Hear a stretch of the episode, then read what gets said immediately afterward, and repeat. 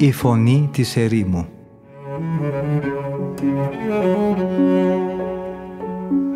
Συνομιλίες με τους Αγίους Πατέρες της ερήμου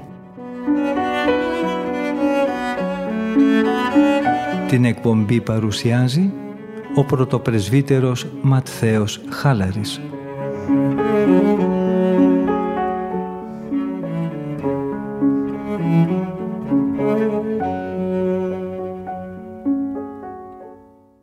Αγαπητοί ακροατές και ακροάτριες, χαίρετε εν Κυρίω.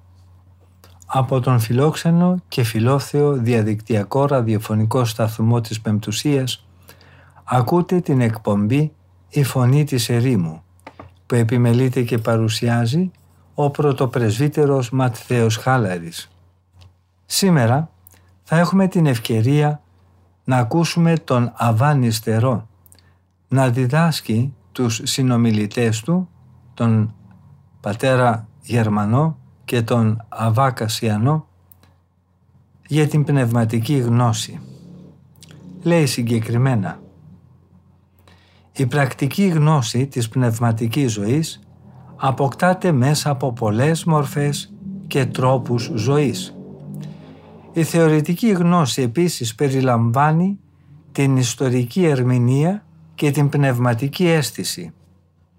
Είναι αυτή η γνώση που κάνει τον σοφό Σολομώντα αφού εξέτασε την πολύμορφη χάρη της Εκκλησίας να πει «Όλοι οι άνθρωποι του σπιτιού της είναι εντυμένοι με καλά ενδύματα». Υπάρχουν τρία είδη πνευματικής γνώσης. Η μεθοδολογική, η αλληγορική και η αναγωγική. Για αυτές ο σοφός Σολομώντας λέει στις παροιμίες «Και εσύ γράψε εντός σου αυτούς τους λόγους τρεις φορές, σε τρεις θέσεις της ψυχής σου, στη θέλησή σου, στη γνώση σου και σε όλο το πλάτος της καρδιάς σου. Η ιστορία έχει χαρακτηριστικό τη γνώση των παρελθόντων γεγονότων που εντυπωσιάζουν τις αισθήσεις. Ο Απόστολος δίνει ένα παράδειγμα πάνω σε αυτό. Ο Αβραάμ λέει είχε δυο γιους, έναν από την δούλη Άγαρ και έναν από την ελεύθερη γυναίκα του. Ο γιος της δούλης όμως γεννήθηκε σύμφωνα με τους φυσικούς νόμους ενώ ο γιος της ελεύθερης σύμφωνα με την υπόσχεση του Θεού. Οι στίχοι όμως που ακολουθούν είναι αλληγορικοί, γιατί με αυτούς επεξηγούνται γεγονότα που συνέβησαν πραγματικά, συγχρόνως όμως αποτέλεσαν και προτύπωση κάποιου άλλου μυστηρίου. Αυτά έχουν αλληγορική έννοια οι δύο αυτές γυναίκες είναι οι δύο διαθήκες. Η μία που προήλθε από το όρος Σινά και γεννά δούλους, διότι η λέξη Άγαρ σημαίνει το όρος Σινά της Αραβίας και αντιστοιχεί στην τωρινή Ιερουσαλήμ που πραγματικά είναι υπόδουλη αυτή και τα παιδιά της. Η αναγωγική γνώση υψώνεται ακόμα περισσότερο και οδηγείται στα ουράνια μυστήρια, στα πιο υπερβατικά και πιο σεβάσμια. Αυτό φαίνεται ξεκάθαρα από εκείνο που ο Απόστολος προσθέτει αμέσως στη συνέχεια του χωρίου. Αντίθετα, λέει, η επουράνια Ιερουσαλήμ είναι ελεύθερη και αυτή είναι μητέρα όλων μας να χαίρεσαι εσύ, στήρα που δεν γεννάς παιδιά. Βγάλε φωνή και φώναξε από χαρά εσύ που δεν κυλοπονάς. Γιατί είναι περισσότερα τα παιδιά της εγκαταλελειμμένης παρά εκείνης που έχει τον άνδρα. Η μεθοδολογική γνώση είναι μια ηθικού τύπου ερμηνεία. Είναι δηλαδή μια ερμηνευτική προσέγγιση που έχει να κάνει με τη βελτίωση της ζωής και με τη διδασκαλία που στοχεύει στην προαγωγή του ήθους των ανθρώπων. Αν, για παράδειγμα, εξακολουθούσαμε στο χωρίο που αναφέραμε τη μεθοδολογική προσέγγιση του θέματος, ασφαλώς θα εννοήσουμε με τον όρο δύο διαθήκες την πρακτική και τη θεωρητική παιδεία ή θα εκλάβουμε ως Ιερουσαλήμ την ανθρώπινη ψυχή όπως στον ψαλμό που λέει «Δοξολόγησε σύ Ιερουσαλήμ τον Κύριο, ανήμνησε τον Θεόν σου εσύ Ισιών». Οι τέσσερις ερμηνευτικές μέθοδοι που προαναφέραμε μπορούν επίσης να συνοψιστούν κατά τέτοιο τρόπο ώστε να μπορεί να εκλειφθεί η μία και αυτή έννοια Ιερουσαλήμ με τέσσερις διαφορετικές σημασίες. Δηλαδή, με βάση την ιστορική ερμηνεία, η Ιερουσαλήμ είναι η πόλη των Ιουδαίων. Με βάση την αλληγορική, είναι η Εκκλησία του Χριστού, ενώ με βάση την αναγωγική ερμηνεία, η Ιερουσαλήμ είναι η Βασιλεία των Ουρανών και αυτή είναι η μητέρα όλων μας. Με βάση την μεθοδολογική ερμηνεία βλέπουμε συχνά να επενείται ή να επιτιμάται από τον Κύριο ως Σιών η ανθρώπινη ψυχή. Ο Απόστολος ορίζει τα τέσσερα αυτά είδη ερμηνείας ως εξής. «Ώστε αδελφοί μου, απευθυνόμενος στους Κορινθίους, εάν έλθω σε εσά και μιλάω γλώσσες που δεν καταλαβαίνετε, σε τι θα σας ωφελήσω αν δεν σας μεταδώσω με τα λόγια μου κάποια αποκάλυψη ή κάποια γνώση που να καταλαβαίνουν οι πιστοί ή κάποια προφητεία ή διδασκαλία, ό,τι είναι κρυμμένο κάτω από το ένδυμα των ιστορικών γεγονότων μπορεί να αποκαλυφθεί με την πνευματική προσέγγιση και ερμηνεία. Γιατί αν για παράδειγμα επιχειρήσουμε να αποκαλύψουμε το νόημα αυτού που λέει ότι όλοι οι πατέρες μας ήταν κάτω από την Νεφέλη και όλοι πέρασαν μέσα από τη θάλασσα και όλοι ακολουθώντας τον Μωυσή πήραν το βάπτισμα της νεφέλης και της θάλασσας, τότε ασφαλώς θα καταλάβουμε και το πώς όλοι έφαγαν την ίδια πνευματική τροφή και ήπιαν το ίδιο πνευματικό ποτό, διότι έπιναν από πνευματική πέτρα που τους ακολουθούσε και η πέτρα ήταν ο Χριστός. Αυτό ασφαλώς έχει λογική αλληγορίας και είναι προτύπωση του σώματος και του αίματος του Χριστού. Η γνώση στην οποία αναφέρεται ο Απόστολος ακολουθεί τη μεθοδολογική ερμηνεία. Αυτή η γνώση σχετίζεται με τη σύνεσή μας και μας οδηγεί στο να διακρίνουμε κατά πόσο είναι χρήσιμα και εφαρμόσιμα όλα εκείνα τα πράγματα που απαιτούν τη λογική κρίση μας.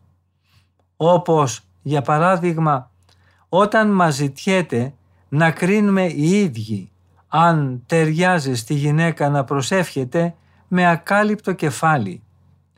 Η μεθοδολογική λοιπόν γνώση συσχετίζεται με την πρακτική και ηθική εφαρμογή της συγκεκριμένης αλήθειας.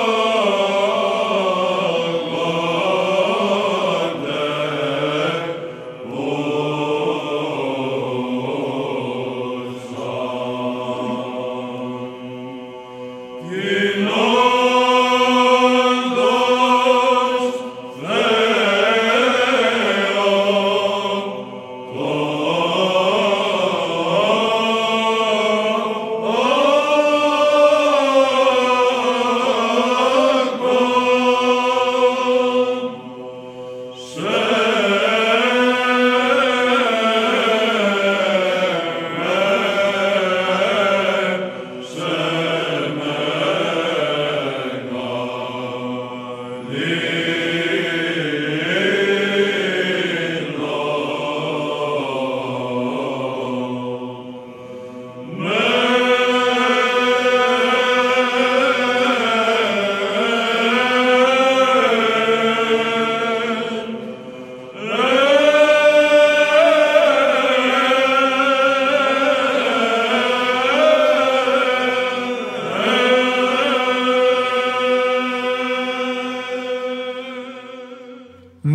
Προφητεία που τοποθετείται στην τρίτη θέση, ο Απόστολος υπενήσεται την αναγωγική γνώση η οποία οδηγεί σε πράγματα αόρατα και μελλοντικά.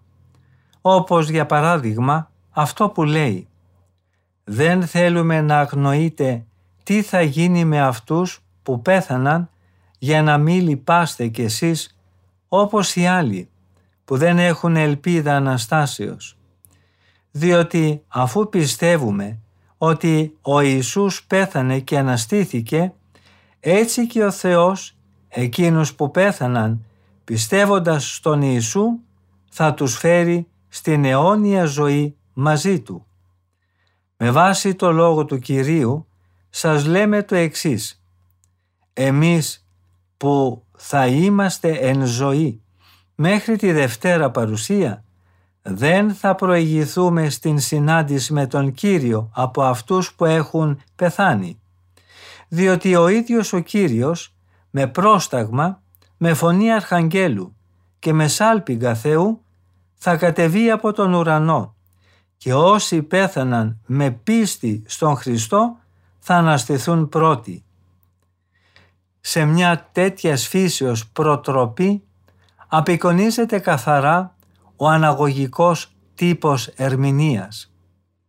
Η διδασκαλία μας κάνει γνωστά κάποια απλά ιστορικά γεγονότα που δεν περιέχουν καμιά άλλη πιο μυστική έννοια και σημασία παρά μονάχα αυτό που αντιχεί στις λέξεις όπως για παράδειγμα αυτό που λέει «Με τη διδασκαλία μου σας παρέδωσα πρώτα εκείνο που εγώ παρέλαβα, ότι δηλαδή ο Χριστός απέθανε για τις αμαρτίες μας, σύμφωνα με τις γραφές, ότι ετάφη και ότι αναστήθηκε σε τρεις ημέρες, σύμφωνα με τις γραφές, και ότι εμφανίστηκε στον Κυφά.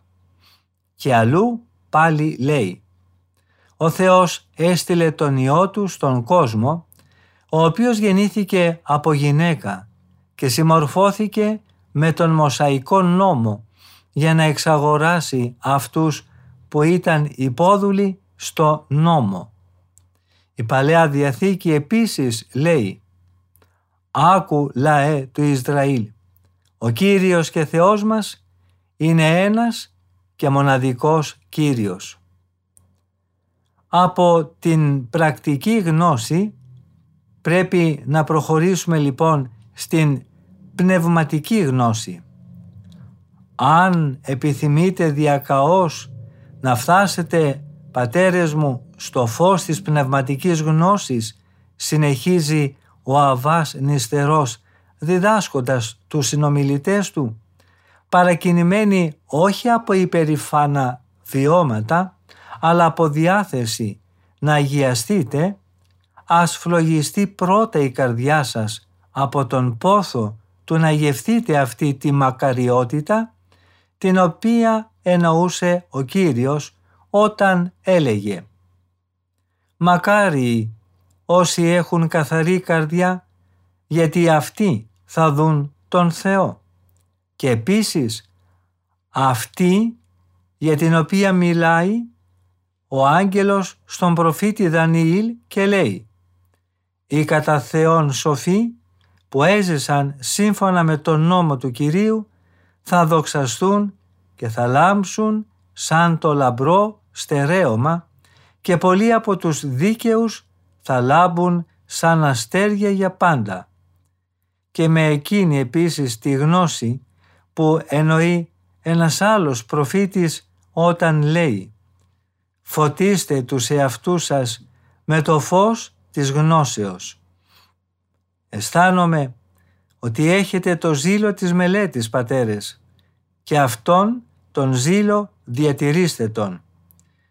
Βιαστείτε να αποκτήσετε το συντομότερο την πληρότητα της πρακτικής γνώσης, της γνώσης δηλαδή που χαρίζει η εφαρμογή των Ευαγγελικών εντολών. Χωρίς αυτή τη γνώση, η καθαρότητα της θεωρίας για την οποία μιλούσαμε θα παραμείνει ξένη για τον καθένα. Μόνο όποιος προσεγγίσει αυτή τη γνώση, όχι ακούγοντας κάποιες διδαχές άλλων, αλλά με την προσωπική του άσκηση, μόνο αυτός θα την αποκτήσει. Και μάλιστα θα την απολαύσει ως ανταμοιβή, θα λέγαμε, των κόπων και των αγώνων τους οποίους ο ίδιος έχει πρόθυμα προκαταβάλει. Η γνώση δεν κατακτάται με τη μελέτη και με την διανοητική προσέγγιση των αληθιών της πίστης, αλλά κυρίως κερδίζεται ως καρπός της άσκησης και της εργασίας των εντολών του Ευαγγελίου. Όποιος αποκτήσει τη γνώση, περνώντας από την οδό της εφαρμογής των Ευαγγελικών εντολών, αυτός μπορεί να ψάλει μαζί με τον ψαλμοδό. Πολύ σύνεση απέκτησα από τη μελέτη και την τήρηση των εντολών σου. Ένας τέτοιος άνθρωπος μπορεί να φωνάξει γεμάτος σιγουριά αφού έχει πριν απομακρύνει κάθε πάθος και να πει «Θα σε ανυμνήσω και θα κατανοήσω τον άμεμπτο τρόπο της ζωής που πρέπει να ακολουθήσω. Γιατί αυτός μονάχα, εφόσον βαδίζει στους δρόμους της καθαρότητας της καρδιάς, κατανοεί τα λόγια του παραπάνω ψαλμού. Αν θέλετε λοιπόν να κάνετε την καρδιά σας άγιο λίκνο της πνευματικής γνώσεως, αποβάλλετε κάθε ρήπο και κάθε εμπάθεια και πετάξτε από πάνω σας κάθε μέρημνα του παρόντος κόσμου.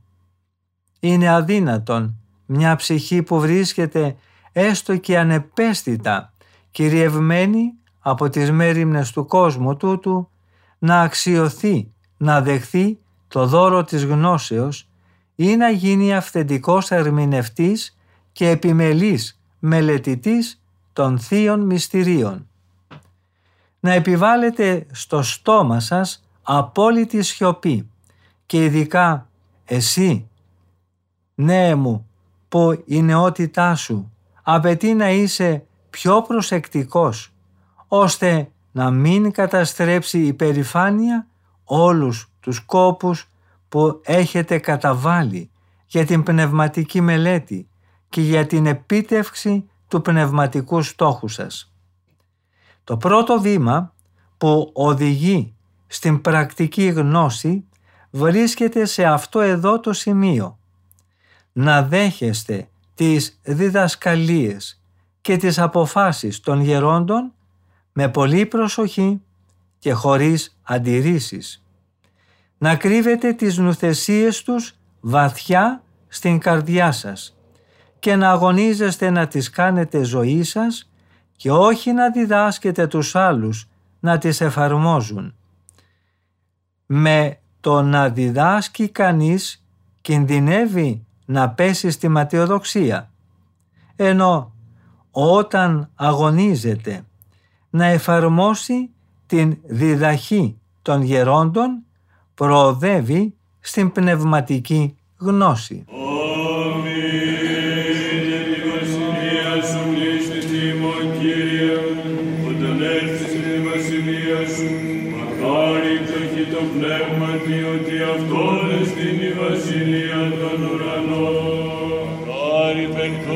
Ότι αυτοί παρακληθίζονται. Χάρη πρωίς ότι αυτοί κληρονομήσουσι τη γη. Χάρη πεινώντες και διψώντες την δικαιοσύνη ότι αυτοί προταστήσονται.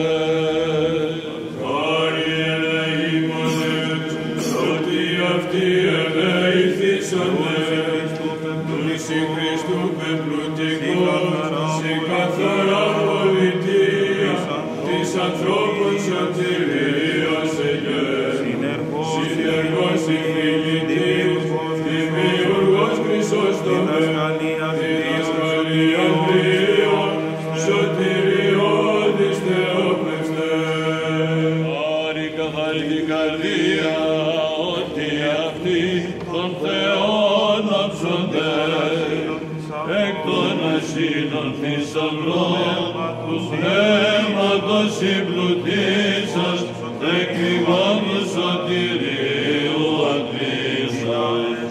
Την αένα πηγή των διδαγμάτων είδευσας, της εκκλησίας σας,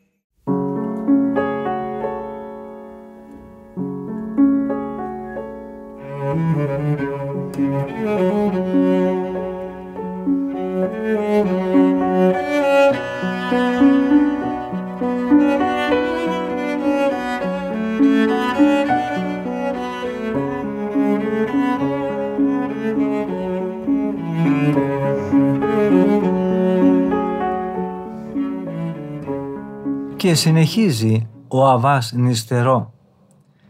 Στις συνομιλίες σας, πατέρες, με τους γέροντες, μην παίρνετε το θάρρος να αντιπαραθέτετε ελεύθερα τη γνώμη σας. Να παίρνετε το λόγο για να ρωτήσετε πάνω σε κάτι που δεν γνωρίζετε ή για κάτι που νομίζετε ότι η γνώση του σας είναι απαραίτητη για τη σωτηρία σας. Γιατί υπάρχουν μερικοί υπερήφανοι και κενόδοξοι που προσποιούνται ότι τα χαροτάνε γιατί αγνοούν κάτι. Στην πραγματικότητα όμως ρωτούν μόνο για να κάνουν επίδειξη για ένα θέμα που ήδη γνωρίζουν πολύ καλά. Δεν είναι όμως δυνατόν αυτός που ασχολείται με την πνευματική του καλλιέργεια και που θέτει ως σκοπό την απόκτηση της ανθρώπινης δόξας να είναι συγχρόνως άξιος να δεχθεί το δώρο της αληθινής γνώσης. Γιατί αυτός, όντας σκλάβος αυτού του πάθους, θα κουβαλάει τις αλυσίδες και των άλλων παθών και ιδιαίτερα της αλαζονίας. Έτσι όμως θα καταπονηθεί από τον αγώνα για την απόκτηση της πρακτικής και ηθικής γνώσης και δεν θα αποκτήσει ποτέ την πνευματική γνώση η οποία πηγάζει από αυτήν. Να είσαστε λοιπόν πάντα πρόθυμοι να ακούσετε το λόγο, αλλά να μην βιάζεστε να μιλάτε. Να φοβάστε μήπως πραγματοποιηθεί σε εσάς αυτό που λέει ο σοφός Σολομώντας. Αν δεις άνθρωπο που τρέχει στα λόγια του, να γνωρίζεις ότι ο τρελός έχει περισσότερες ελπίδες να γίνει καλά παρά εκείνος για να διορθωθεί. Μην έχετε την έπαρση ώστε να θέλετε να διδάξετε κάτι σε κάποιον άλλο αν δεν το έχετε πρώτα εσείς οι ίδιοι εφαρμόσει. Αυτή είναι η εντολή που ο Κύριος μας άφησε και η τακτική που ο ίδιος ακολούθησε. Η Αγία Γραφή λέει όσα ο Ιησούς άρχισε να κάνει και να διδάσκει. Προσέξτε μήπως επιθυμώντας να διδάξετε κάτι πριν να το έχετε οι ίδιοι εφαρμόσει, τοποθετηθείτε ανάμεσα σε εκείνους για τους οποίους ο Κύριος είπε στους μαθητές Του. «Όλα όσα σας λένε να τηρείτε, να τα τηρείτε και να τα κάνετε, αλλά μην κάνετε σύμφωνα με τα έργα τους, διότι διδάσκουν την αλήθεια, αλλά τα έργα τους δεν είναι σύμφωνα με αυτή, διότι δένουν φορτία βαριά που δύσκολα σηκώνονται και τα βάζουν στους ώμους των ανθρώπων, αλλά αυτοί οι ίδιοι δεν θέλουν ούτε το δάχτυλό τους να βάλουν για να τα σηκώσουν. Και αλλού πάλι λέει «Όποιος παραβεί μια από αυτές τις εντολές που φαίνονται πολύ μικρές και διδάξει τους άλλους να κάνουν το ίδιο, αυτός θα θεωρηθεί ελάχιστος και τελευταίος στη Βασιλεία των Ουρανών.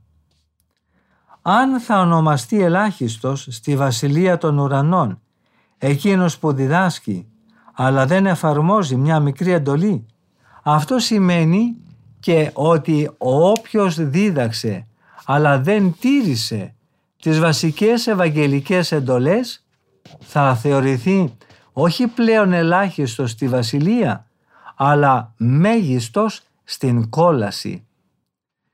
Μην κάνετε λοιπόν σαν μερικούς πολύ τον δάσκαλο. Αυτοί έχουν κάποια ευχέρεια στο λόγο και εμφανίζονται ότι κατέχουν όλα τα θέματα.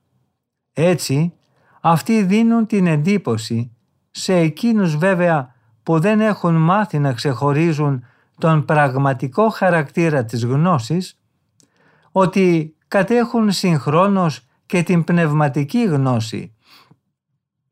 Είναι όμως εντελώς άλλο πράγμα.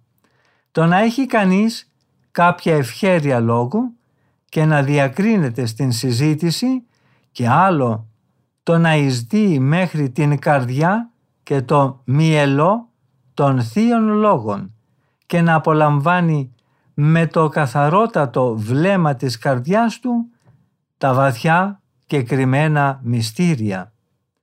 Αυτό το χάρισμα δεν θα το αποκτήσει η ανθρώπινη σοφία ούτε η πνευματική καλλιέργεια του αιώνος τούτου.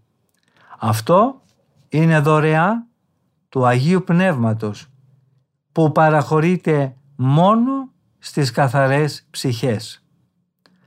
Αν θέλετε πατέρες μου πράγματι να κατανοήσετε το βάθος και τον πλούτο της Αγίας Γραφής, προσπαθήστε πρώτα απ' όλα να αποκτήσετε ταπεινή καρδιά.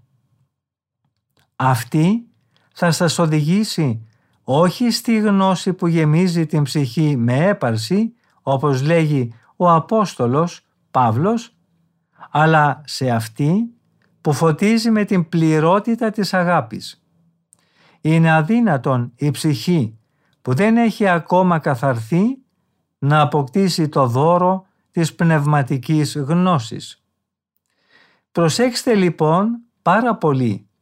Μην τυχόν ο ζήλος σας για τη μελέτη αντί να σας τροφοδοτήσει με το φως της γνώσης και με την ατέρμονη δόξα που καταβγάζει την καθαρή καρδιά σας γίνει εξαιτίας της ματαιοδοξίας αιτία απώλειας. Προσπαθήστε με κάθε τρόπο αφού πρώτα απομακρύνετε κάθε γήινη φροντίδα και σκέψη να ασχοληθείτε επίμονα και σταθερά με τη μελέτη του Θείου Λόγου, ούτως ώστε αυτή η συνεχής εντρίφηση να γεμίσει την ψυχή και να την μορφοποιήσει σύμφωνα με τη δική της εικόνα, κάνοντάς την κατά κάποιο τρόπο κυβωτό της Διαθήκης. Κυβωτό που θα κλείνει μέσα της τις δύο λίθινες πλάκες, δηλαδή την αιώνια ισχύ και σωτηρία και την σωτήρια διαβεβαίωση που παρέχουν τόσο η Παλαιά όσο και η Καινή Διαθήκη. Θα την κάνει επίσης χρυσή στάμνα, δοχείο που είναι σύμβολο αγνού και ακυλίδο του νου. Νου που διατηρεί για πάντα τον κρυμμένο θησαυρό του μάνα, δηλαδή την αιώνια και ουράνια γλυκύτητα των πνευματικών αισθήσεων και του άρτου των αγγέλων. Θα την κάνει επιπλέον ράβδο του ααρών, δηλαδή σύμβολο της αιώνιας σωτηρίας που παρέχει ο Κύριος, ο αληθινός αρχιερέας Ιησούς Χριστός. Σωτηρία που εξασφαλίζεται μόνο στον άνθρωπο εκείνο που έχει μνήμη Θεού. Ο Χριστός πράγματι είναι η ράβδος που κόπηκε από τη ρίζα του η ΕΣΕ. Είναι δηλαδή εκείνος που πέθανε, αναστήθηκε και άνθησε πάλι με καινούρια και μεγαλύτερη δύναμη. Όλα αυτά σκεπάζονται από δύο χερουβίμ, δηλαδή από την πληρότητα της ιστορικής και της πνευματικής γνώσης. Γιατί χερουβίμ σημαίνει πληρότητα γνώσεως. Αυτά σκεπάζουν αδιάκοπα το ιερό θυσιαστήριο του Θεού, δηλαδή την ειρήνη της καρδιάς και με την σκέπη τους την προστατεύουν από όλες τις επιθέσεις των πονηρών πνευμάτων.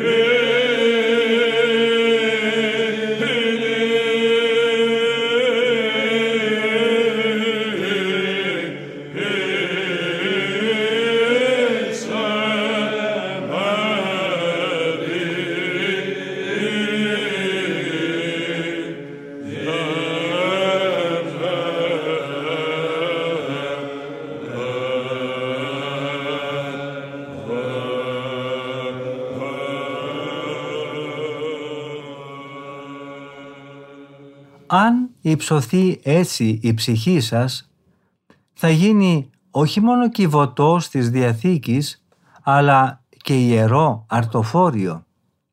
Όντας δηλαδή αυτή απορροφημένη από την πνευματική γνώση, εξαιτίας της αδιάπτωτης αγάπης της για την καθαρότητα, θα εκπληρώσει την εντολή που έδωσε ο νομοθέτης Μωυσής και η οποία λέει «Ο αρχιερέας δεν επιτρέπεται να βγει από τον τόπο της λατρείας για να μην μολύνει το αγιαστήριο του Θεού».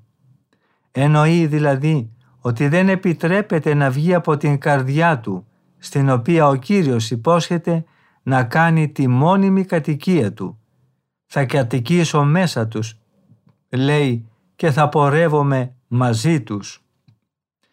Γι' αυτό οφείλουμε να έχουμε ζήλο, ώστε να αποστηθίζουμε την Αγία Γραφή και να τη φέρνουμε συνεχώς στο νου μας. Αυτή η συνεχής μελέτη θα μας προξενήσει δύο καλά. Το πρώτο είναι ότι όταν η προσοχή μας είναι απορροφημένη στη μελέτη των ιερών νοημάτων, τότε οι κακές σκέψεις δεν μπορούν να εχμαλωτήσουν στα δίχτυα τους στην ψυχή. Έχουμε όμως και κάποια άλλη ωφέλεια από τη μελέτη και από την αποστήθηση των χωρίων της Αγίας Γραφής. Συμβαίνει, για παράδειγμα, να έχουμε διαβάσει πολλές φορές κάποια χωρία της Αγίας Γραφής, προσπαθώντας να τα αποστηθήσουμε, αλλά δεν μπορέσαμε τότε να τα καταλάβουμε σε βάθος, γιατί ο νους μας ήταν αλλού απορροφημένος. Όταν όμως κάποια άλλη ώρα τα επαναφέρουμε στη μνήμη μας και κυρίως κατά την σιωπή της νύχτας μακριά από τις καθημερινές μέριμνες που μας κατατρίχουν αυτά μας αποκαλύπτονται ξεκάθαρα. Έτσι συμβαίνει συχνά κατά την ώρα του ύπνου να ανακαλύπτουμε το νόημα ενιών που πριν όχι μόνο δεν κατανοούσαμε αλλά ούτε καν υποψιαζόμασταν την ύπαρξή τους κατά τη διάρκεια της ημέρας που προηγήθηκε. Όσο η ψυχή μας με τη μελέτη αυτή ενισχύεται και προοδεύει, τόσο και τα νοήματα της Αγίας Γραφής αποκτούν άλλες διαστάσεις μέσα μας. Το κάλος των ιερών νοημάτων αυξάνεται ανάλογα με τη δική μας πνευματική πρόοδο. Πραγματικά, αυτή η κατανόηση λειτουργεί ανάλογα με την ανθρώπινη δεκτικότητα. Η Αγία Γραφή δηλαδή αποκαλύπτεται για τον σαρκικό άνθρωπο ως επίπεδη ιστορική πραγματικότητα και ως γήινο δημιούργημα. Για τον πνευματικό όμως άνθρωπο αυτή αποτελεί ιερή και ουράνια απόλαυση. Έτσι, εκείνοι που άλλοτε προσέγγιζαν υποτυπωδώς τα νοήματά της και τα έβλεπαν καλυμμένα κάτω από πυκνά σύννεφα, φτάνουν στην πλήρη κατανόησή τους και όχι μόνο τα κατακτούν σε βάθος, αλλά και δεν προλαβαίνουν να συλλαμβάνουν τις απαστράπτουσες λεπτές και πολύπλευρες έννοιές τους. Θα σας πω ένα παράδειγμα, πατέρες μου, συνεχίζει ο Αβάς Νησθερό για να καταλάβετε καλύτερα την αλήθεια που προσπαθώ να σας φανερώσω. Θα αρκεστώ σε μια μόνο μαρτυρία του Μοσαϊκού νόμου. Με αυτή θα αποδείξω ότι όλες ανεξαιρέτως οι θείες εντολές απευθύνονται σε κάθε άνθρωπο ανάλογα βέβαια με τα μέτρα του. Στο νόμο έχει γραφτεί να μην μοιχεύσεις. Ο άνθρωπος που είναι ακόμα δέσμιος των σαρκικών παθών θα κατανοήσει αυτή την εντολή παίρνοντάς την απλώς κατά γράμμα. Εκείνος όμως που έχει απομακρυνθεί από αυτές τις επέσχυντες πράξεις και τις αμαρτωλές προσκολήσεις θα πρέπει συγχρόνως να την κατανοήσει και πνευματικά. Θα πρέπει δηλαδή να κρατηθεί οπωσδήποτε μακριά από τις ειδωλολατρικές τελετές, αλλά παράλληλα οφείλει να εγκαταλείψει και κάθε άλλη ειδωλολατρική πλάνη, όπως τους ιονούς, τις μαντίες και αστρολογίες ή τουλάχιστον δεν θα πρέπει να μπερδευτεί μέσα σε μυστικές ερμηνείες λέξεων και ονομάτων που αλλοιώνουν την απλότητα της πίστης μας. Τέτοια είναι η παράνομη μίξη με την οποία λέει ο προφήτης «Κυλιδώθηκε η Ιερουσαλήμ τότε που διέπραξε μοιχεία πάνω στους ψηλούς λόφους και κάτω από τα σκιερά δένδρα. Εκεί δηλαδή που βρίσκονταν η ειδωλολατρική βωμή. Γι' αυτό ο Κύριος με το στόμα του προφήτου του λέει «Ας σηκωθούν να σε σώσουν οι αστρολόγοι, αυτοί που παρακολουθούν τις κινήσεις των άστρων ας σε πληροφορήσουν τι πρόκειται να σου συμβεί. Ίδιο επίσης είναι το λάθος για το οποίο αλλού ο Θεός κατηγορεί το λαό του λέγοντας «Το πνεύμα της πορνείας, η ειδωλολατρίας δηλαδή, απάτησε το λαό μου, αποπλανήθηκαν οι Ισραηλίτες και απομακρύνθηκαν από τον Θεό τους. Αν απελευθερωθεί κανείς από αυτό τον διπλό ρήπο, θα πρέπει στη συνέχεια να αποφύγει και ένα τρίτο. Αυτός αναφέρεται στις δυσιδαιμονίες του νόμου και του Ιουδαϊσμού, τις οποίες έχει υπόψη του ο Απόστολος Παύλος όταν λέει «Καταντήσατε να φυλάτε όπως οι Εβραίοι ορισμένες ημέρες και μήνες και εποχές και έτη». Και όπως αλλού πάλι λέει «Γιατί δέχεστε απαγορεύσεις όπως μην ακουμπήσεις αυτό, μη γευτείς το άλλο, μην εγγύσεις εκείνο». Είναι αναμφίβολο ότι αυτά τα λόγια στοχεύουν στις δυσιδαιμονίες του νόμου. Συνεπώς, το να περιπέσει κανείς σε αυτές είναι σαν να γίνεται μοιχός ενώπιον του Θεού. Γι' αυτό και δεν είναι άξιος πια αυτός ο άνθρωπος να ακούσει από τον Απόστολο το «σας αραβώνιασα με έναν άνδρα για να σας παρουσιάσω σαν αγνή παρθένο στον Χριστό.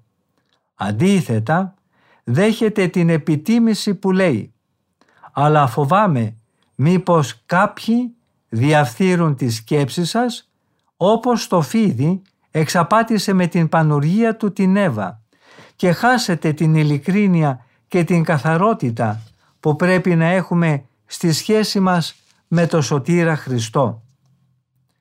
Αν μπορέσουμε να ξεφύγουμε από το ρήπο αυτής της παρανομίας, να μην ξεγελαστούμε και νομίσουμε ότι έχουμε κιόλας απαλλαγή εντελώς από Αυτόν. Γιατί υπάρχει και ένα τέταρτο είδος μοιχείας. Αυτή είναι η μοιχεία με την οποία προδίδει κανείς την πίστη του για να ασπαστεί μια ερετική διδασκαλία. Ο Απόστολος λέει «Εγώ γνωρίζω ότι μετά την αναχώρησή μου θα εισβάλλουν σε εσάς λύκοι άγριοι που δεν θα λυπηθούν το πίμνιο και από εσάς τους ίδιους θα αναφανούν πρόσωπα τα οποία θα διαστρέφουν την αλήθεια και θα παρασύρουν τους πιστούς με το μέρος τους.